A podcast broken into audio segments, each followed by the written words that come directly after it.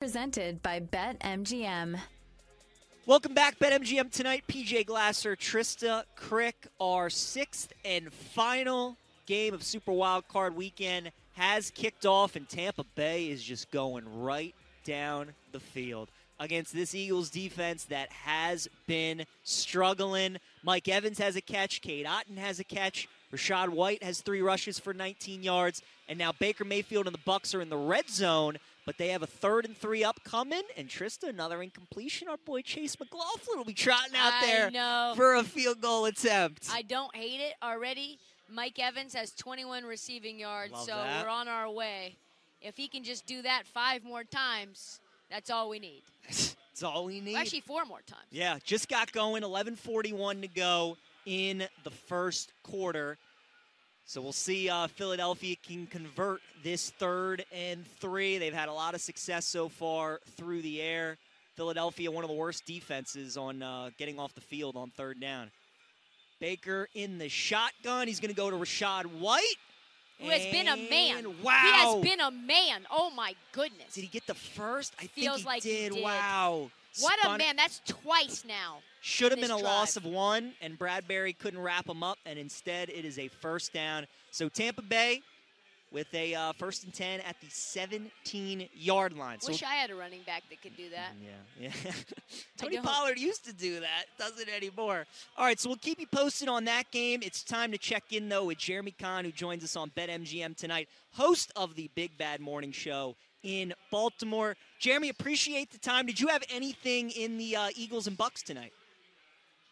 Yeah, I had the Bucks, and I actually hearing you guys cheer for Mike Evans. I'm on Mike Evans over for his receiving yards Love that. um, tonight. So love both plays, and, and I thought, look, look, looking at the Buccaneers in this matchup is one of my favorite plays of the weekend, just because I, I don't know that you just fix what's going on with Philadelphia. I mean, this thing got soured quick, and you know the stuff with AJ Brown and the way to attack the Buccaneers is through the air. Can they stay upright enough and, and make enough plays to stay in this game? We'll find out, but. Um, yeah, I mean, I, I thought this was an interesting spot for the Bucks. Had the Bills earlier, and that felt like a coin flip. It could have went either way on that last drive, but um, feel fortunate that wind up on the good side of that one. What do you think about this Bills Chiefs matchup? It'll be the first time that the Chiefs are on the road against the Bills in the matchups that we've seen. I know Bills fans are really excited. Uh, looks like Cade Otton dropped the pass in the end zone there, Jeremy. But now they are two and a half point favorites in Buffalo. Weather looks like it's going to be pretty clear, pretty cold. And Kansas City feels like they figured a couple of things out. And are they the, the villain of the movie that seems like they're dead, that just comes out of nowhere and kind of you know, reemerges from the grave? Yeah, I'm just wondering, is there uh, is there a nice little like uh, Motel Six or something that Taylor Swift can stay at when she pops into town? um, uh, you know, I don't I don't know what the uh, the accommodaties are like in Buffalo, but look, this is going to be an interesting game just because. I mean, if you watch the Chiefs, it feels like, hey, it's a lot of Rashee Rice. It's it's going to be a lot of Travis Kelce and Isaiah Pacheco runs like he's angry at the ground for some reason. Um, you know, and if you can try to handle that, we've seen Pat Mahomes make some plays. It's the others that you're you're going to need to step up. I think in a game against Buffalo, Buffalo's feeling really good about themselves. They're riding high. Um, you know, you get that first playoff game out, out of the way, and now you get Kansas City um, in your place. So I, I think it's going to be a really good game. I, I would have a slight lean towards Buffalo, but I'm not ready to write the Chiefs out either. You know, it's just it's one of those things where I want to see where the money's going, kind of see if we move off this line a little bit. Um, but I'd probably lean uh, Buffalo to start the week. Yeah, we were talking about that line. It's two and a half on BetMGM. If we get a three, that's going to be really interesting. Chase McLaughlin with the 28 yard field goal. So, One down, one to go. Peach. Tristo, we're looking good for our over one and a half field goals. All right, Jeremy, Ravens and Texans. We know who Baltimore is playing. They're going to host CJ Stroud in Houston. Nine and a half point favorites right now on BetMGM. The total is 45 and a half. Jeremy, I like the under. As a Baltimore guy, you will know these references that I'm bringing up, but this game is going to feel similar to when the Ravens hosted Andrew Luck in his rookie year when that was a 24-9 game against the Colts. They played TJ Yates when that was a 20 to 13 game in the divisional round. Like I just figure we're going to get one of those like 24-14 kind of games. So, my first thought is the under in Ravens Texans. What's your what's your thoughts on the games? Yeah, you know, again, I think it's going to be another tough game because we have close to two double-digit favorites in this round. But but when you look at the Ravens, right, so these teams met week one. I remember talking about it afterwards and like, hey, what's going on with the Ravens offense? They didn't figure some stuff out, and it's just oh, they should have smoked this Houston Texans team. And for people that don't remember that game in Week One, it was a really close game at the half, and the Ravens pulled away in the second half, just like you thought they should. But what we didn't realize at that time is that C.J. Stroud is special, and this Texans team's a little bit better than that. And I'm kind of surprised at how much better the Texans' run defense was in the second half of the season. I feel like it doesn't really matter as much when you have a running quarterback added into that mix because it can kind of take away from what you're trying to do and just stopping the run because you're now you're adding another guy that can clearly carry the ball, throw it, break things down. If you're going to run man, it's going to be damn near impossible. So I think you're going to have to see a lot of zone from the Texans. And um, look, I, I agree with you. It, it feels like one of those Ravens games where they win, you know, 24-13 or something, or yeah. uh, you know, lower scoring, but um, right around that number. The number feels just right, and I'm a little weary about betting on double-digit favorites even in the playoffs. And you know, and talking about the Ravens, they're a team when they get a lead, they start running the ball, and and that can clearly lead to nine-minute drives that end in three points, or you know, if you're fortunate enough to have an overcall there, it could be a touchdown. They they can't score quickly as well. So I don't know if I just circled everything in the possibility, but I think I made my way through everything that could happen. Jeez. If you're if you're thinking that the Texans can make this one close, how are they attacking which has been a very very good Ravens defense? Well, they've been so the Ravens defense has been so much better with Kyle Hamilton on the field. I mean, he's been an absolute X factor. And whatever you've heard about him, you know, the grades from PFF and other uh, you know outlets putting out uh, who's done this or that, like he clearly has been an absolute monster for them um, because they move him around. There's really not a position for him. They use him in so many different ways, and you can use the Swiss Army knife stuff. He's just good everywhere, and I think he's the guy that really makes them go. Uh, the Roquan Smith having a leader like that, and he looks like he's shot out of a cannon every time a play happens. Really excited to see him in a playoff run. But yeah, I mean, this defense is really, really good. But I do think if you can avoid that scheme of that pass rush they have and keep C.J. Stroud upright, I think you can attack these corners. Uh, this isn't me knocking them. This is one of the best defenses in the league. But if I were going to attack the Ravens, I would try to do it through the air. They're daring you to do it on the ground, and I think part of their scheme has allowed teams to run on them a bit um, with that bend but don't break mentality. And then when you get into the red zone, making it very difficult on them. Jeremy, what have the Ravens tried to do differently to prepare for whoever they were going to play in this round? Because obviously, this is a similar scenario to what they had in 2019, where they rested all their starters against the Steelers in the final week of the regular season. They're going up against an AFC South team in the divisional round. I think the spreads are identical. I believe they were nine and a half point favorites in that game as well. So obviously, fans yeah. remember that. Players remember that. Lamar's had three weeks of rest. What have they kind of done to to prepare this time around? And do you see any betting perspective from it? Like, would you take a first quarter under? Would you take a first half under, maybe because of the rest that the Ravens have had? I mean, look, outside of history, I don't know there's an edge for that to, to say, like recent history, you know, where we talk about they've come out flat in some of those games. I think the narrative of playoffs and guys that can't win in the postseason, and, and like, in my opinion, what's the difference of a guy that gets there and he's one and three in his postseason games, or one of these other quarterbacks that we love that never gets to the postseason? Like, we, we've got similar things. We just want to see him in that, that atmosphere. And with Lamar, I think he's definitely going to get over the hump at, at some point with this nonsense about him not being able to win in the postseason. They've had some crazy games, but you know, ultimately, when you look at it, I, I just think that you know you could look back at those past years and say, okay, we don't want to repeat history, but this team feels like they have a different mindset. Like if you watch Lamar and Roquan go at it, it's like you yeah. got the offense, I got the defense. We meet in the middle, we handle everything, and it's been it's been a joy to watch. Like and, and to see these guys kind of go at it.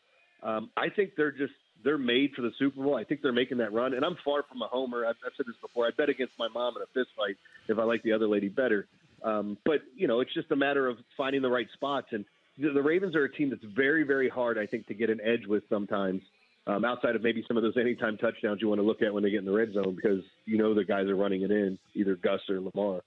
It feels like Todd Monken has completely transformed this offense. Uh, all of a sudden, we've gone from Greg Roman, who might have been one of the worst coordinators that PJ's ever seen. Jeremy wasn't a fan. Wasn't, wasn't a, fan. a, fan. And now Todd Monken is the bell of the ball to get some looks uh, for some NFL opportunities.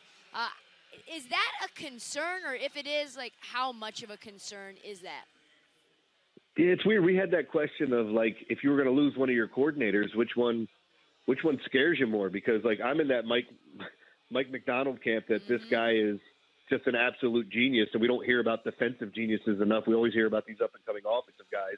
And Monken's kind of been through the grinder. He's been in the NFL, college football, just really good at what he does. Um, and I, you know, you have to love what he's done with the offense because we questioned it in the beginning. And the weird thing is, and the one caveat that could happen is Mark Andrews coming back. When he went down, you kind of felt like the offense started clicking. And I'm not saying they're better off without Mark Andrews. We've already had those conversations. Clearly, you want him back.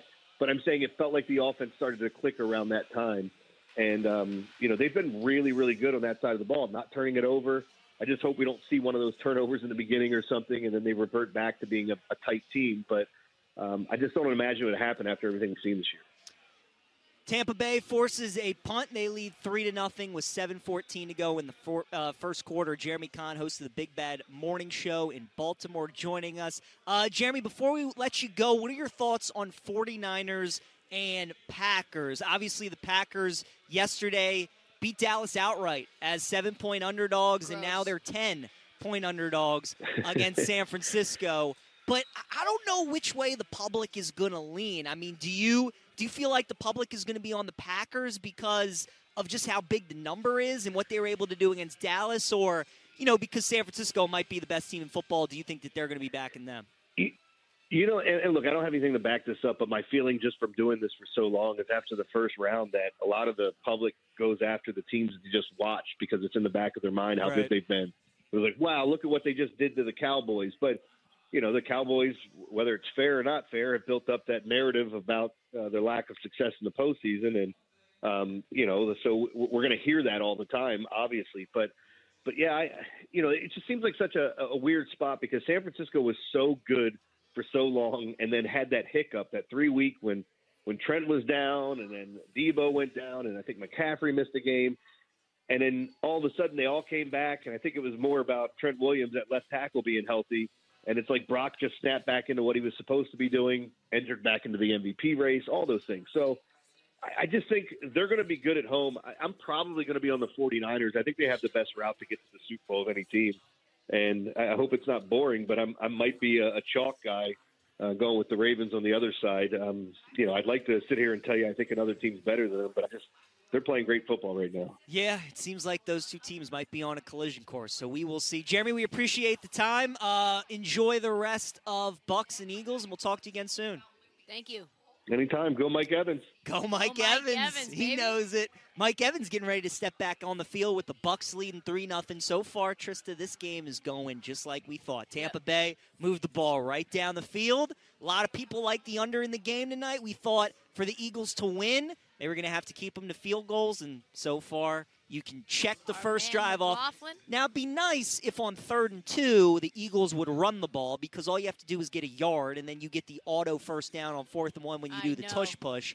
I really don't enjoy the shotgun 30 yard pass down the field, but it's what they decided to do. So, Yeah, the play calling has been a lot different Yeah. now that Shane Steichen's not there. mhm. Uh, Nick Sirianni, I think, has gotten a little bit of ex- exposed, and we know that his first year he was pretty well hated. yes. Uh, Jalen Hurts didn't look like he could pass the ball outside of on one side of the field, right? So, and then Shane Steichen turns into this wonderkind. So, yeah, I'm curious to see what happens, no matter what happens with the Eagles in terms of coordinators and Sirianni. Yeah, no, I, I agree. I mean, the Eagles, it just shows, I mean, what good coordinators can do. They're, they're showing some of the stars that are at the game tonight Lincoln Riley, Aaron Judge. So, uh, star studded crowd in Tampa Yeah. Bay. Lincoln Riley, former Oklahoma coach for Former- our man Jalen Hurts And, of course, Baker Mayfield. and Baker Mayfield. Used Yeah. to be his guy, right? So watching both of his Yeah, both, both of his his former quarterbacks go at it. Eagles are still minus 125 on the money line. The total is now dropped down to 41 and a half with the Bucks leading Who do you nothing. think Lincoln Riley is rooting for? It's a great question. I think he's rooting for points. He's probably rooting for Baker because Jalen was only there one year, right? Yeah. So, and and he knows that Jalen's going to be in the league for for a good amount. I mean, he just had that big extension with the Eagles. Baker, this was obviously a prove it year for him. Do you think Baker has already done enough, Trista, to make himself the Week One starter in Tampa next year? Do you think he has to win this game?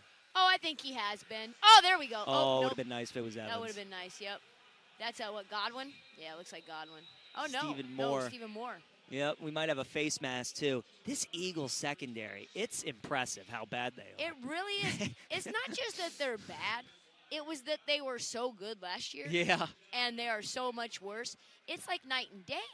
And it's the same guys. it's crazy. It's the same human beings. Just mailing it in. Crazy, crazy. So about a 25 yard pass, then you tackle on a 15 yard face mask, and Tampa is working their way down the field midway through the first quarter, leading 3 0 over the Eagles. When Tristan and I come back, we're going to talk about the other NFC East team. I don't think she's going to enjoy the conversation, but we're going to break down Cowboys and Packers and do a little change my mind on a Monday with our producer Scott Lynn here on BetMGM tonight.